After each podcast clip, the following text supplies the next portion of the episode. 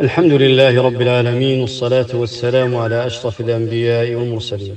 ما حرم الله تعالى خلقا كالظلم وما توعد أحدا بمثل ما توعد به الظالمين. قال الله تعالى إنا أعتدنا للظالمين نارا الآية. والظلم شر وبلاء عظيم وخلق ذميم عاقبة وخيمة. يقول عليه الصلاة والسلام عذبت امرأة في هرة حبستها حتى ماتت جوعا فدخلت فيها النار متفق عليه. امرأة مكلفة تدخل النار بسبب ظلم هرة صغيرة. نعم هذا هو الدين العظيم الذي كفل حقوق الحيوانات فضلا عن الآدمي يقول عليه الصلاة والسلام اتقوا الظلم إنه ظلمات يوم القيامة. رواه مسلم. والظلم نوعان. أولهما ظلم الإنسان نفسه كترك الفرائض والواجبات وارتكاب المحرمات. ثانيا ظلم العباد بعضهم لبعض. يقول سفيان الثوري رحمه الله إن لقيت الله تعالى بسبعين ذنبا فيما بينك وبين الله تعالى أهون عليك من أن تلقاه بذنب واحد فيما بينك وبين العباد.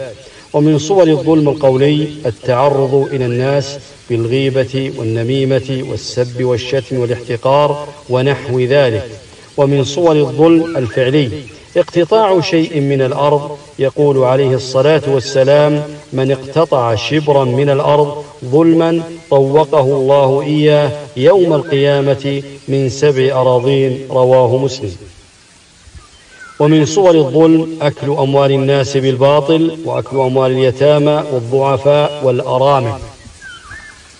ومن صور الظلم ظلم العمال أن يعمل له عملا ولا يعطيه أجره. أو يبخس حقوقه أو أن يؤخرها عن وقتها. ومن صور الظلم ظلم الأولاد لوالديهما في عقوقهما ومن صور الظلم ظلم الأزواج لزوجاتهم في حقهن. ومن صور الظلم ظلم الزوجات لأزواجهن بتقصيرهن في حقهم.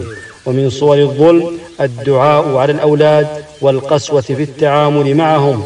لما حبس بعض البرامكة وولده قال يا أبت بعد العز صرنا في القيد والحبس. فقال يا بني دعوة مظلوم سرت بليل غفلنا عنها ولم يغفر الله عز وجل عنها.